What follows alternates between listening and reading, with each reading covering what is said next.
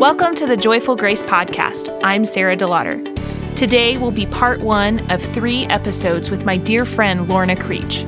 She has such a powerful testimony of how the Lord has worked in her life in so very many ways. As we sat down to record, it quickly became clear there were just too many awesome stories of God's goodness to fit in one podcast. You're going to want to listen to every episode because I truly believe it will impact your life.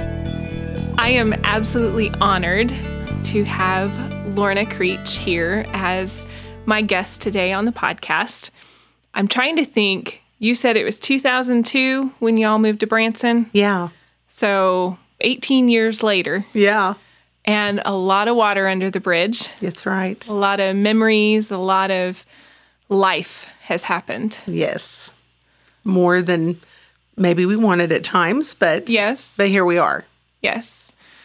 When I was thinking about having you, I started reminiscing over things that I personally know about your life. Um, maybe even some things that I didn't necessarily know all the details to. Thinking about how we can relate, both having musician husbands, being in ministry, just general life, being wives, being moms. One of the things that I was thinking about was your past that we can relate on. We lost a baby before Hannah and we lost a baby after Hannah. And I know you've lost a daughter. Mm-hmm. Well, uh, David and I really, we had been married 10 years before we had Michael.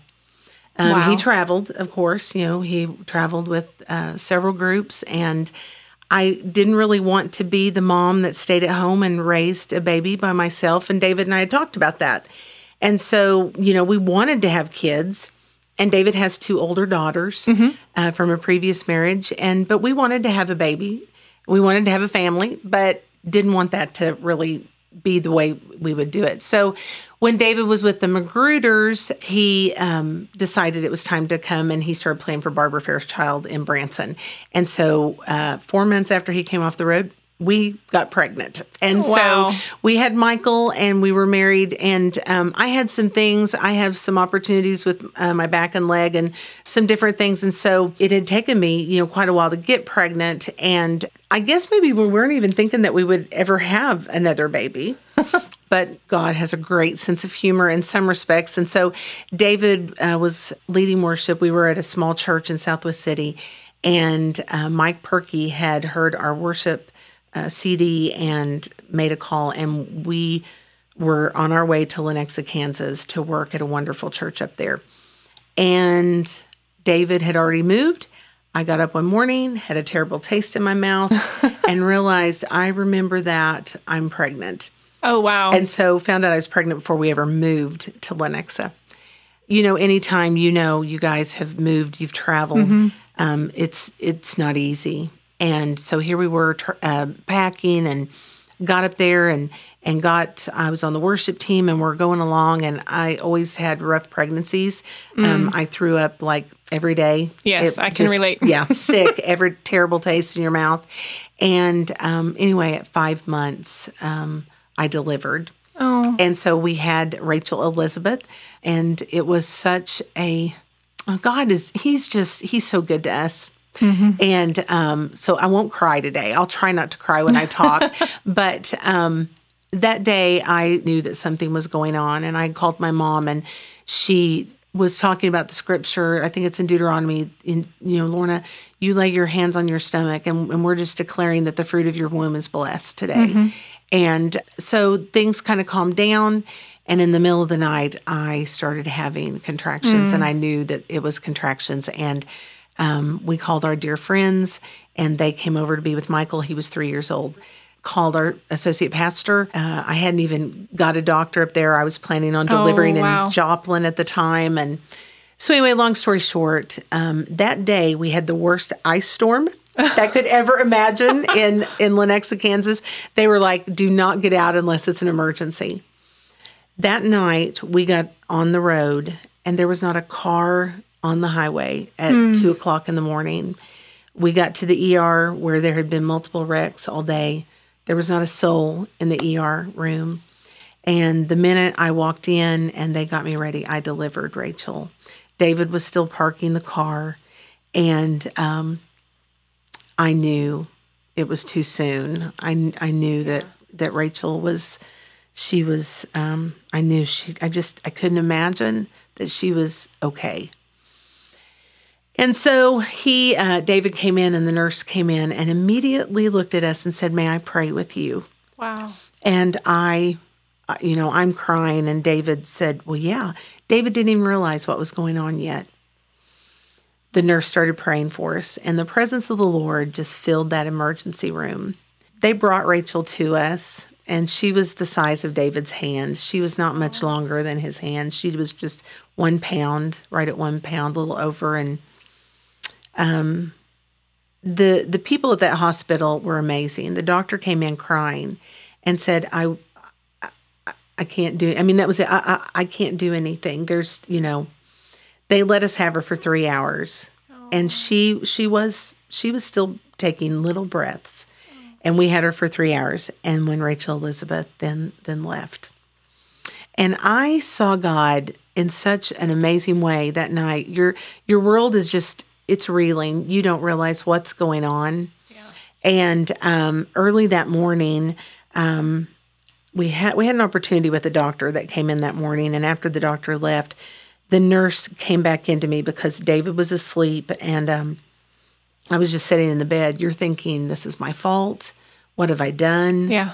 Um, you're going through all these things in your head, and this nurse walked in, and um, she said, "Mrs. Creech, I don't know who you are, but I do know this that you must be very special to our Heavenly Father because I walked into your room this morning and there was such a presence in this room. Wow. She said it was as if there were just angels standing around and they were just watching over you.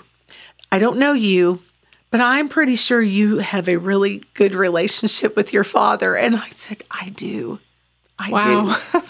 and so we kept in contact with that nurse for several years. She was so so dear and sweet to us. Um, she she got us through that time. Um, there's several stories about that whole thing with Rachel Elizabeth. You know, I maybe I'm uh, I'm a little older than you, Sarah. So I, you know, we never told Michael that I was pregnant. You know, that I had a baby in my belly. We didn't right. talk about those things. And um, the minute that David brought me home, we walked into the landing of our house, and um, Michael came. He was three years old, little redheaded blue eyed boy with those little glasses on. And he was kind of a mama's boy. And he ran down those stairs and he, and I had been sick. You know, I mean, mm-hmm. he was the mm-hmm. little one that would get the wash rag for me while I'm got my head hanging over. You know, he was he was so totally good. see that. Yeah, David would be at work and Michael would be taking care of Mama, and um, he ran down those stairs and he grabbed me, and he said, "Mama, you're not sick anymore." And I looked up at my friend Dar, and I was like, "What?" We he didn't you know we had not said anything to him. The next day we went to the church. Um, they were so good to us. And we had friends from Noel that had come up to get rachel to take her back to anderson so we mm. could um, lay her to rest there. And we had went to the church and we had went uh, to eat before they headed back. And we were sitting in this booth and michael was in between david and i and um, three years old. And we're just talking and Michael all of a sudden said, Mama, Mama. And I said, What, Michael? And he said, The baby's not crying anymore. And we just all looked at each other hmm. like, What? And um, I said, No, baby. I said, I said, the baby's not crying anymore. Um, during that time and, and even the next few months, Michael, I really truly believe somehow God let Michael know about his sister, Rachel mm. Elizabeth. He would talk about her. He would talk about the baby. We had never talked about the baby. Wow. And now Michael's talking about the baby. And we're looking at each other. David and I would look at each other like, what in the world? but, you know, we learned a lot, Sarah, through them because, and didn't know we were going to go down this rabbit trail here, you know, but um, that's okay. You know, this is really how much God loves you and me, and He cares for us in the very smallest details. So, in the ministry, you're in the mm-hmm. ministry, and so um, we literally, I had Rachel on Saturday. Um, the following Sunday was Christmas Eve. And so on Thursday, we had a graveside service. remember pulling up to the cemetery, and there were over probably over 80 people that showed up to this little girl's wow. homegoing that didn't know her, but they knew David and Lorna. Mm-hmm. And they showed up, and we had the most precious service there. David had to go back to work because he was a worship leader. So he had to leave me.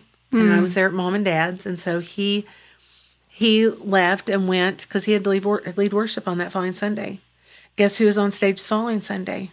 Me. Yeah. Because that's what you do. When you're in the ministry, you travel, you do this. This is what you do, whether you're in church. And a lot of people don't realize that about ministers and people right. that are working in the ministry.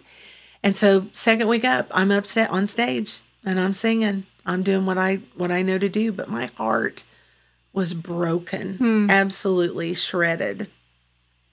And um, so I put my happy face on. Yeah. And then I at night I would lay down with Michael and get him to sleep, and then I would go to bed and I, I would cry myself to sleep. And I didn't want to put any pressure on David because he was working. You know, he was working on staff at this church, and and I'm crying. I'm hmm. grieving. Well, pretty soon we started noticing that Michael started crying. And every time I would lay that child down to take a nap, he would go to sleep, but then he would wake up and just be in tears and I would say, Michael, what is wrong? I don't know, Mama. I'm sad. I, I'm sad. And I couldn't, I couldn't figure it out. And one day my friend Dar was, we were talking and she said, I think he's, I think that you're passing your grief over to him. And wow. I was like, well, no, you know, because then I'm like, oh, I'm a terrible mom, you know, you're, oh. you know, you're like, you're going through all those right. things. And, so anyway, long story short, you know, we had I had to really take authority over that. I had to mm. I had to as a mama, I had to use the word and I had David and I had to we had to get a hold of that. Yeah. But when you're in the ministry sometimes I think what what this part is is that sometimes our hearts are broken but we still get up on stage and we keep singing and we're dealing with we're dealing with everything but yet we minister Right. Because that's what we're called to do and that's what we want to do. It's we we get pleasure out of ministering to the to those that are sitting out there yep.